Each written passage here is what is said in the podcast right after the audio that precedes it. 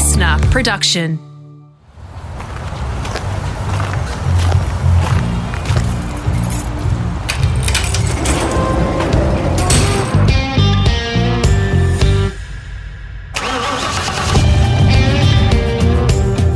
G'day, it's Rusty here. This is part two of my chat with Supercross legend Chad Reed. If you haven't heard part one already, make sure you jump back to the library and have a listen. It covers his early career and rise to the top and a whole lot more. In this second instalment, we tackle injuries, the bike that he has a soft spot for among the countless that he's raced over time, and the exciting new chapter as he transitions from two wheel racing to four. It's a brutal game. Uh, that that's obvious. What are the injuries that that stick out for you? The ones that maybe to this day you still wince about or, or feel. Um, I would say that the worst one that I've had um, would be my ACL. Um, it came at a time that wasn't it wasn't uh, it wasn't friendly on timing. Um, you know, I, I really believe that I would have won that championship that year, um, and it it didn't only ruin that year. It kind of like it spilled over into the next year. Um, you know, like you're you're obviously around people that are getting hurt, and and knee injuries were were a common thing. Um, so I had many people around me that I you know had ACL uh, surgeries, and it seemed like they would just you know get it fixed and three, four, five, six months later, they're back on the bike, and, and it's seemingly like everything was normal. Um, for me, it didn't. Wasn't like that. Like I, I when I came back, I didn't have my full range of motion. Every time I did something, it would blow up. Um, I had to have a second surgery. So it was just like a complicated injury that I was kind of thinking more that it would just be a pretty straightforward injury. So um, that one, and then I would say my ankle. Um, I think the last time we were doing this might have been when I had a broken ankle. So um, yeah, that would that would probably be the other one, just those two. I think also too, if memory serves back to there was Epstein Barr virus, wasn't there in uh, in 2010? How did that knock you around? And, and 2010 was just such a challenging, like I would say, point of my life. I didn't, you know, like I felt like it was like I was at that transition point. Like 2010, like was probably the closest that I came to going I don't love this anymore. You know, like I I don't know why. Obviously, I was sick, but I was I was drained. I was mentally exhausted from from the sport, and I think that life has a way of throwing you a curveball when you think it's the worst time. But I think it becomes more clear, you know, years down the road that um, in that moment it forced me to step away. Um, I remember at that point, I came back to Australia. I spent, I think, six to six to eight weeks back here. Um, didn't even really, you know, consider going back racing. And then I, you know, I did a lot of things in the U.S. as well to help my health and things like that. But for the most part, it was time away and each time and it took a long time. It wasn't like you were like one week away and oh i miss it you know? Like i mean it was months that i it took for me to start to feel like okay i feel human again. Um, now let's see if you know racing motorcycles is is in my future. So um, and then as it worked out that was you know that led into TwoTwo motorsports and things like that. So it was it was honestly like what was you know on the surface the the worst point in of my life and career, but yet um, I felt like I, I got the most out of it. This is one I uh, feel tough or, or uh, it's difficult to ask, but you and I both can recall great Australian rider Andrew McFarlane. Uh, I can vividly recall seeing you, mate, at, at his funeral and the effect that it had on on you and the fraternity is passing. He was a good a good young rider, wasn't he? Yeah, he was. I mean, Andrew was five years older than I was. Um, and that obviously fell, you know, it fell that year. Um, so there was so many things in my life that I was, you know, like I think that as athletes, you always you, you just push these things under the rug, and you know you're like, oh yeah, you know that that happens, you know, don't crash, that won't happen, or it won't happen to me. Um, but for some reason, you know, like I was so close to Andrew and his family, Um, you know, it, it hit home because I had my first child um, that year as well. Um, as it worked out, my child was my my firstborn was born, and then literally as we were like driving in the driveway, uh, bringing our firstborn home for the first time, um, I can remember it like it was yesterday where Ellie and I got the news and literally it just sat the baby down on the you know like on the steps mm. and like just both of us sitting on the steps like what just happened, you know, kind of like just the the happiest part of your life to one of the the saddest parts of your life, you know. So um, I think that hit home, and I I pushed it under the rug and whatever, but it, it ate at me, and I think that that was a contributing factor to you know the ongoing issues that I had in 2010. You're a proud Aussie, we know that. Um, over time, a little bit of American twang has, has crept in, a little bit of American slang, but I actually think that's really important, mate, because adopting those little kind of turns of phrase and things like that endears you to the American audience. Was it just the length of time you spent there, or was it a conscious thing? I think it was it was both. I think they go hand in hand. Um, I mean, technically, I've lived in America now longer than I have lived in Australia, um, which is crazy to think. Um, but yeah, like for me, you know, and I, I, I put it this way, and I think it's it's it's hard for Australians to understand.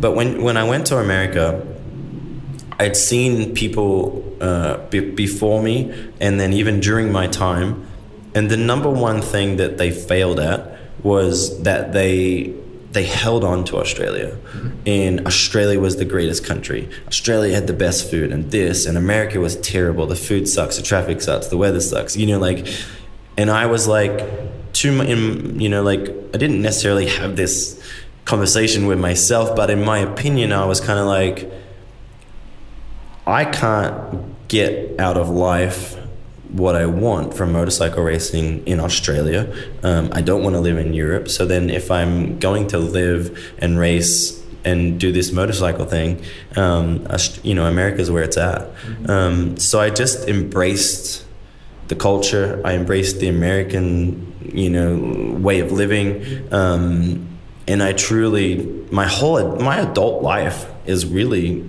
like, I would say, as an Aussie, um, you know, or as a kid, I'm an Aussie, and as an adult, I feel like more American because, you know, life for me as I know it as an adult is America. You know, like I could tell you if I moved back here, I would there would be a lot of things that Ellie and I would have to l- learn about you know, living as an adult in in in Aussie because we don't know that. You know, we never paid bills. You never did all those things. You know, like we left at 18 years old. Um, so that was the biggest thing for me, and probably that the one gray area where Aussies are really quick to comment and make a negative, you know, like, oh, he's, he's basically a Yankee kind of thing or whatever. And it's like, but for me, that was my only way of survival was to embrace the culture and and and I didn't want to be known as an outsider because um, I don't know if you know, but there's an, a, French guy, um, Jean Michel Bayle, and he was two-time Supercross champ, um, and he was hated, like hated. You know, like the Americans hated him, and so like I was like, I don't want to be hated. you know, like there was that part of me where I made this conscious decision that that you know, like I love this country, and in my opinion, I actually get the best of both worlds. I think in America, in America, it's a beautiful country, and I get to jump on a plane and go to Australia and call it home, and it's beautiful. Um, but while I'm here, I really want to be embraced, and and people like me. So then, yeah, that was kind of my my outlook on the whole thing. And the rationale is one I completely I can understand and, and agree with. To me, it makes makes um, Makes absolute sense, mate. In that last 12 months since you and I spoke, there's been a couple of posts that you've done with various things for sale around the, you know, the ranch, the, the CR22 compound in Florida and things. That looks like heaven, mate. Has that been hard to sort of come to that point and, and do those things? You know, it was it was heaven once upon a time. Um, Florida, I love Florida. You know, like I, I really enjoyed living in Florida. Um, but over the years, as as my kids became a little older and want to you know want to start being more active, Florida's brutal. It's like northern Queensland, you know, like it's just hot and humid always. And so you know, Ellie and I were ready for a change of pace. Um, you know, I don't use the tracks to their fullest, you know, uh, need of what they once upon a time were. Um, so yeah, it was time to let go. Um, but yeah, like my go kart track and the freedom that that the 70 acres provided over 15 years was was amazing, you know. And I I, I truly built um, my dream, you know, my place of my dreams, basically, you know, like your your tracks and your go kart track, and you know, Ellie would be like, "Why, why are we spending all this money on a go kart track?" And I'm like, "Why would you not spend all that money on a go kart track?" You know, and so yeah, it was, it really was amazing. And uh, I sold my house, um, still have my property, so it's, it actually technically I still own it, but but in the in the process of trying to trying to sell it. We're recording in a room underneath Marvel Stadium in Melbourne where they are currently building outside there uh, an epic looking track for Aussies that have dreamed of seeing you race stateside, mate, and some of the amazing venues that you, you go to there. They've brought that down under, haven't they? And you have hoped for this day to come. There's been some great events before, but to go to this next level is a huge thing, isn't it? Yeah, it really is. And, and you know, and I feel like I've tried to contribute in every way possible. Um, you know, even when you go back 10 years when I did, uh, you know, the, what do they call it? The AUS-X um, Open series back then. It was their version of it, but it was a series that I was heavily, heavily involved with with Mike Pora. Um, and it didn't, you know, it, it, was great, and we went all over Aussie. Um, we went to bigger venues than they had, but we didn't really achieve what they're achieving this weekend. You know, like the this event as a one-off event. Um, it, I really believe it's going to be one of the, the, the, the, pinnacle of the sport, you know, and I think it'll be equal to any American Supercross. So yeah, I feel I feel blessed and really you know really proud to kind of be here and be able to um, kind of embrace a pretty pretty special weekend. So, will it be your last time racing down under? In Supercross? it won't be my last time racing here, um, but it will be my final uh, race as a full time um, athlete racing. Uh, 2020 will be my final season in Supercross in America. Um, but I do.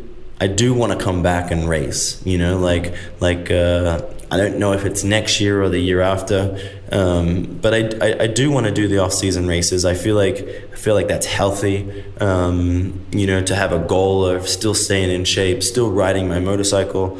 Um, you know, doing the things that I love to do, um, but putting my mind and and you know effort elsewhere during during the year. So um, it's, it's been a I shouldn't say it's been a long time coming, but probably the last year um, this is you know this has been building and building and building and i feel like this is the perfect uh, you know like if if i was to say hey i want to retire here and this is how i want to do it um, i don't know that you could plan it any better. How tough was it to arrive at that decision and when did it come in your mind? In, in a lot of ways i made the decision last year. Um, you know i kind of it was really only ellie and i had the conversation and i kind of thought I'm I was a fill-in rider at JGR. Um, Weston Peick got hurt, and then I just you know it had been in Australia last year. I felt like I I massively underperformed in in Sydney, and it was when I look back, it was because I had this just energy in me that I, I like I was ready to be done in some ways.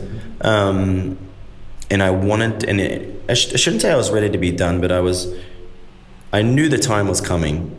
And so I wanted to win so bad that I, I just think I personally put just an enormous amount of pressure on myself. I didn't feel good all weekend. Um, and it was one of the worst weekends that I've had racing in Australia. Like, I didn't enjoy it. Um, I struggled with the track and the bike. And it was really the fact that it was really me creating that because I was like, in my mind, I was like, it's going to be the last one I want to win. And it just never happened. Mm-hmm. And I, there's a part of me that thinks that I'm here this year because of how bad that was.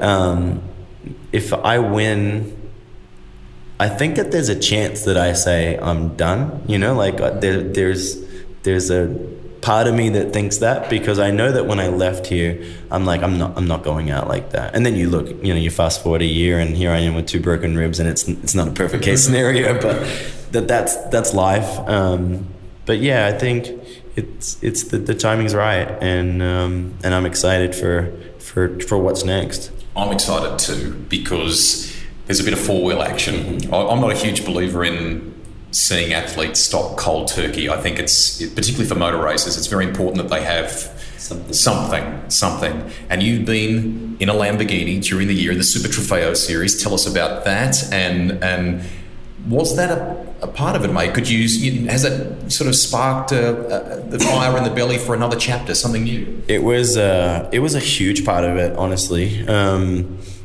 it was 100% the reason. Um, because I had this massive plan. You know, like I was, my goal was to stay, or I shouldn't say my goal, but my plan was to stay at JGR, have a great off season, do some races, um, and come out swinging in 2020, and and potentially 2020 always being the last one. Um, and then it just, you know, the things at JGR weren't happening as fast as I was wanting them to. They were kind of on the fence. Do they go racing? Do they not go racing? Suzuki was uh, was slow for answers.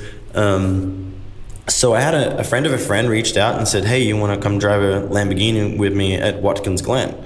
And it's kind of like I'd never been to Watkins Glen, but obviously, the you know being be, being the fan of motorsport that I am, I, I, I was very aware of you know the the heritage and the history there. And I'm like, yeah, why not? I mean, why wouldn't I? so I jumped on a plane, went to Vegas. Um, essentially, it was a test slash um, approval for my license, and yeah, passed that and went racing the next weekend. And there we went. We went. Uh, I raced pro am, and we went. I think we went three mm-hmm. um, and then it was kind of like, okay, that was fun. You know, that was really cool. And um, the Glen was was a pretty challenging track. You know, like the S's I struggled with. Um, you know, like I was competitive, but there was like I left there kind of feeling like I I left a lot there mm-hmm. and feeling like I wanted to you know more opportunity to uh, to learn. And um, one thing led to another. And then they he asked me if I would race the rest of the series and do the world championship race um, in Jerez Spain. So I'm like perfect. Let's let's do this. Um, so yeah as long story short won a bunch of races um, and then you know put all my effort into those races to get ready for uh, the world championship. Um, and then as it worked out. Uh, he ended up not racing world championship, so I did it alone.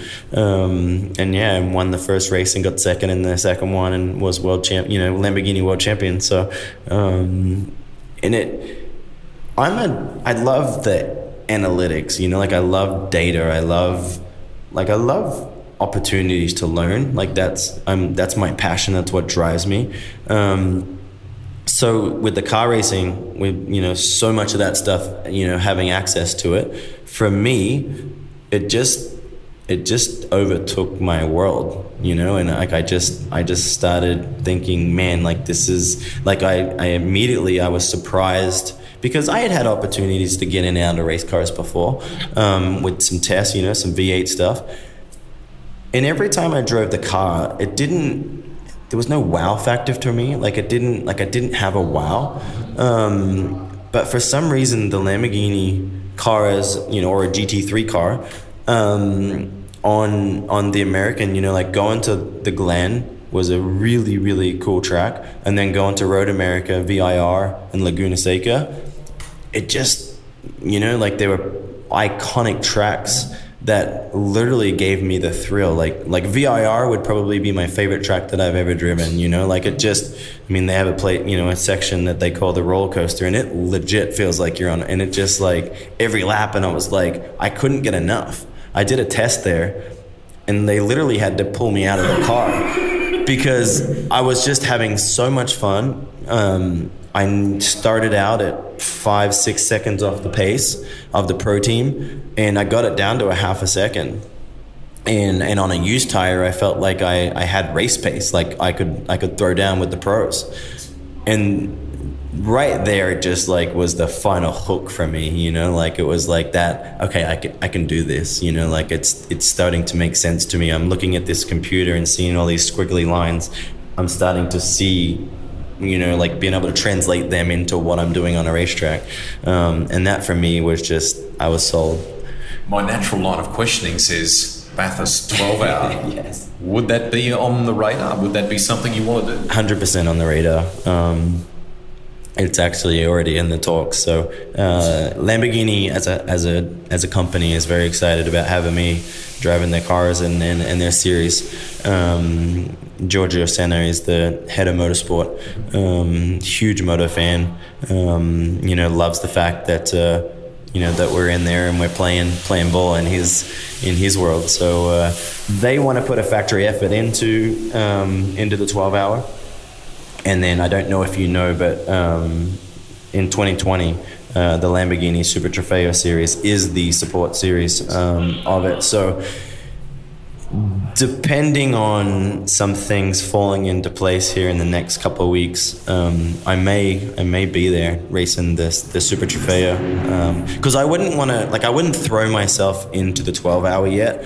I think uh, Bathurst as a track is so gnarly um, that I would want to go there and spend laps and, and get up to speed, um, and then maybe 2021 come back and do a you know a 12 hour appearance.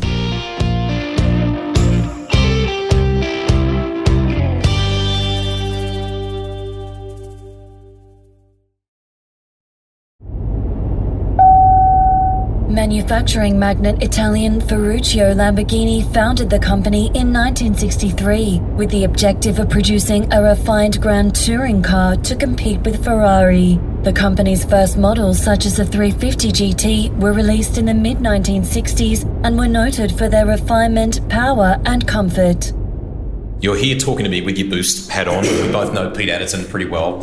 Um, a little birdie tells me during the year, had it not been for injury, you may have also tested a Garry Rogers Motorsport Commodore. Is that true? Were you planning at some point to come out and drive a supercar again? Yeah, I was, and that that actually was the case last year um, when they were Walkinshaw.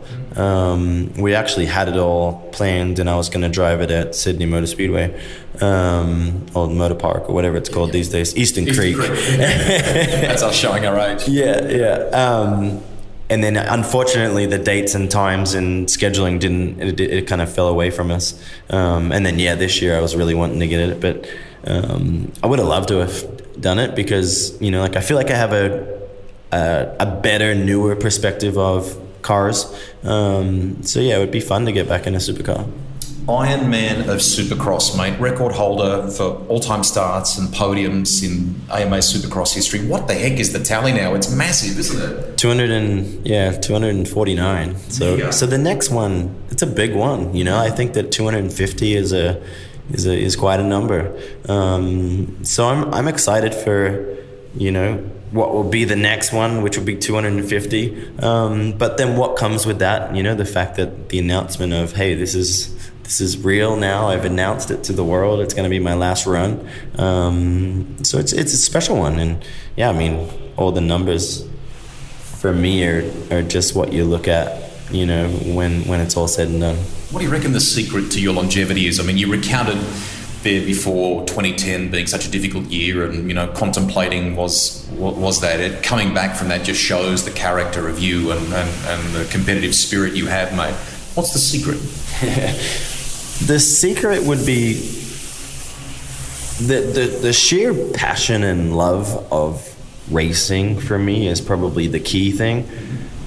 I would say one of the biggest things for me is that I was always able to, um, how would I say it? Like, I was always able to, like, it was important for me at the end of a series to kind of go off the grid a little bit. And I never really went off the grid. I came to Australia, um, or I stayed in Florida, and it's like I didn't live an athletic lifestyle, and I put on weight, and I did all these things that athletes shouldn't do. But it was it was kind of like that grounding effect where you feel human, you know. Because I always say that you're human first, athlete second, and I think people take that for granted, um, and they don't really understand how hard it is to be an athlete and you know count calories and working out and doing this, doing that, getting pulled here, getting pulled there.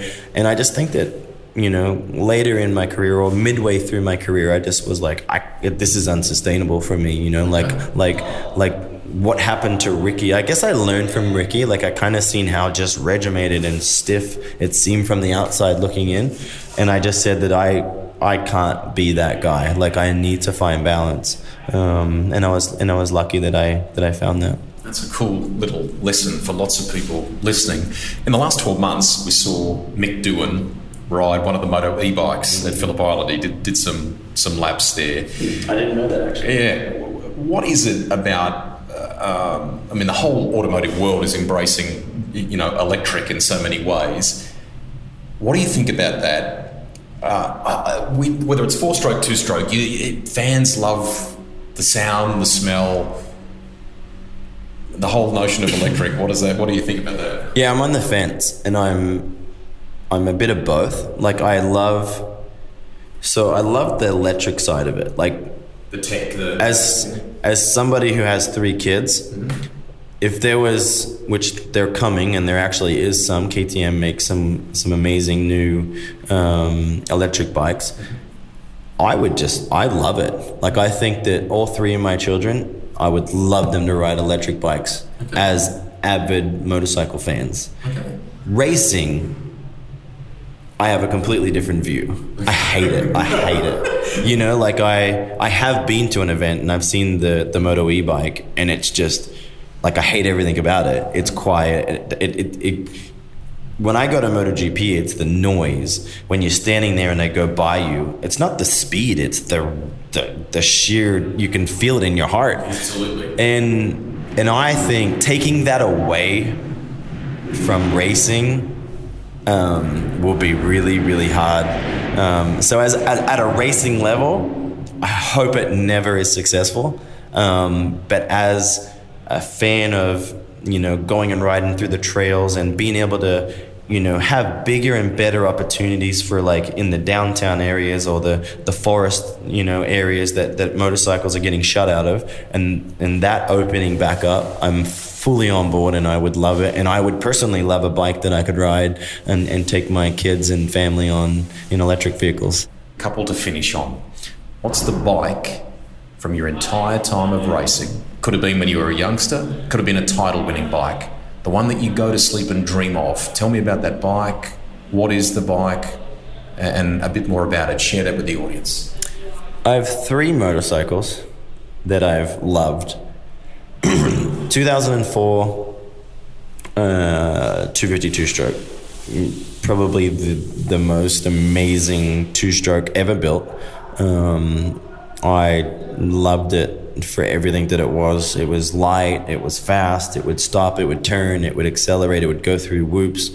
Um, it literally did everything that you could you could ever want it to do, um, and did it good. Um, then I would say my my all time favorite motorcycle would probably be my 2012 uh, Honda 450, my factory bike. Um, that bike was amazing. It just seemed like it was it was kind of the latest greatest. Um, it was really light, um, fuel injected, brakes were amazing. So it kind of did all these things that that we fought over the years of you know being able to accelerate and stop. It it, it seemed like the window of opportunity was really big. Um, so I would say that that's my all-time favorite bike. Daily drive and favourite ride or drive. Is there a little is there a little Chad Reed resto project of some kind? Two or two or four wheel? No, I, restored uh, my 2004 uh, 252 stroke. Um, it's pretty much 95 percent legit everything that I had from from the days. Um, and yeah, I'm not a not a restore guy. Um, I'm pretty simple on cars. Right, right now, I just drive a, a Ford uh, Ford Raptor uh, the full size version. Um, really beautiful, and it's an it's a great car to drive around in, and that's that's my daily driver. Um, yeah, it's I'm not a like I'm not a sports car fan on the on the road. You know, like I love cars, but love race cars on racetracks. No, I'm not a um, yeah, like I don't have a desire and never have, you know, had, you know, all these crazy sports cars for the for the road. Very recently, Jorge Lorenzo announced his retirement from MotoGP. He said, I think, uh, his words were like he's free. There's a sense of freedom. You've announced here, we've just covered a bit of it in the podcast, and obviously 2020 is going to be a big year in many regards, made stateside as well. Are you free? Not yet. I I feel free today. Um, because you've spoken about it for the first time. I've spoken about it, and I think that tomorrow will be, you know, it'll hit home tomorrow. Like I know that when I watch that video and I have to go wherever it is on the racetrack and and actually talk to the people. Um, I'm sure that there'll be some, you know, some held back tears, or maybe they'll just flow. Um, but I do, I, I, feel, I already feel freer, you know, like I feel like I had a headache all day, and my headache's gone. Because um, you were scared to talk about it. Why? I was scared, you know, like because it just it's it's your everything. That's you know, like I'm yeah, like you're, you're, you're basically, you know, it's coming to an end, and it's you're you're you're telling the world, and it's like you feel like you've almost been carrying this secret within yourself. Like I haven't, I had to tell Ellie multiple times, you know, like even like a lot of people probably don't understand that, but like she's been along for the ride the whole time too, and a couple of times I was like I'm done, you know, like this will be the last year. And then, you know, she kind of like didn't really respond or it wasn't, there wasn't really an interaction of like, oh, okay, you know, like, so then I'm kind of like, you, you do understand what I just said, right? and then, and then recently, um, you know, finally I just was like, babe, like this is, this is it, you know, like, uh, she wasn't going to be at this race. And I told her, and I said, Ellie, I'm announcing to the world that this is going to be my final year uh, racing. I think you should come to the race. And, uh, and she's like, so you're, you're like, this is it? so it was, it was funny. Um, so I'm excited for her to obviously be here and, and enjoy that moment. But, um, but yeah, like it, it is, I, I want to, um, how would I put it? Like it's like you, you know my era. So it's like Dwyane Wade, Kobe Bryant, um, Jimmie Johnson, Jorge, Casey, all these people that are you know recently announcing retirement or you know Casey a couple of years ago. But it's like your the era that you you know that that is your era. Like your your heroes outside of my sport that are my age are announcing retirement, and every time I watched one, I'm like you know, like it would just it would hit home a little bit and a little bit more, and then the next person. And, and I I recently had a back and forth uh, conversation with uh, Jimmie Johnson the other day, and um, you know I watched his his Instagram message, you know, announcing that 2020 will be his final year. Um, you know, and I kind of seen that coming a little bit, um, and just yeah, like kind of like my conversation with him was like there was a lot of understanding of like the same things he was feeling I was feeling and I you know I, obviously I told him and shared with him that this was I was going to announce it here.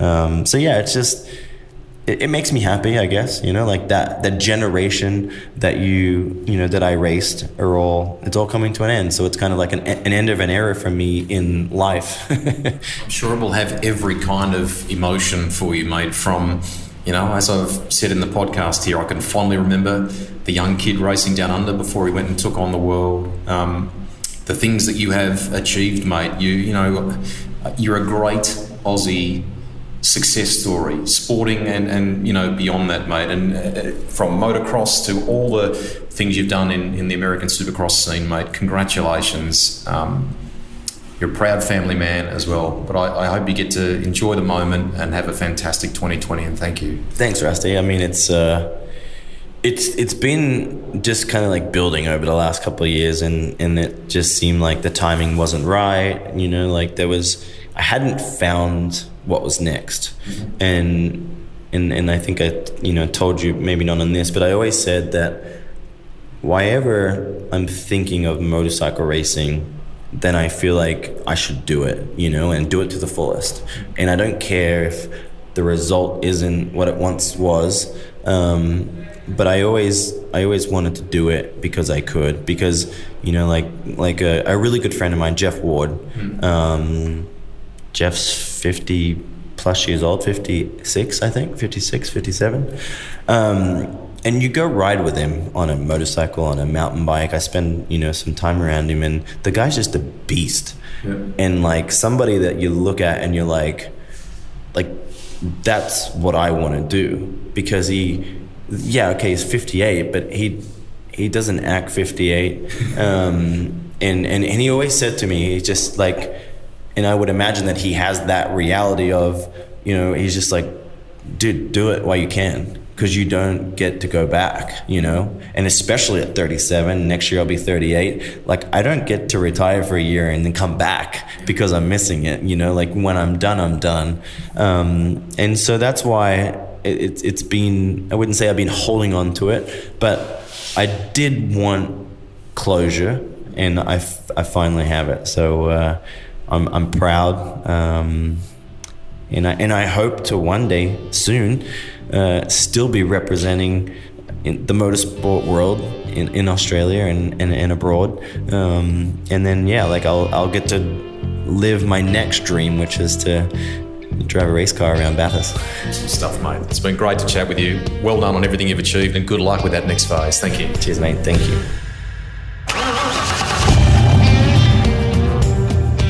Rusty's Garage is written and presented by me, Greg Rust.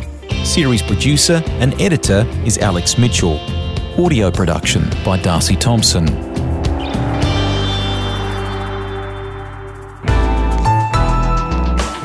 Listnr.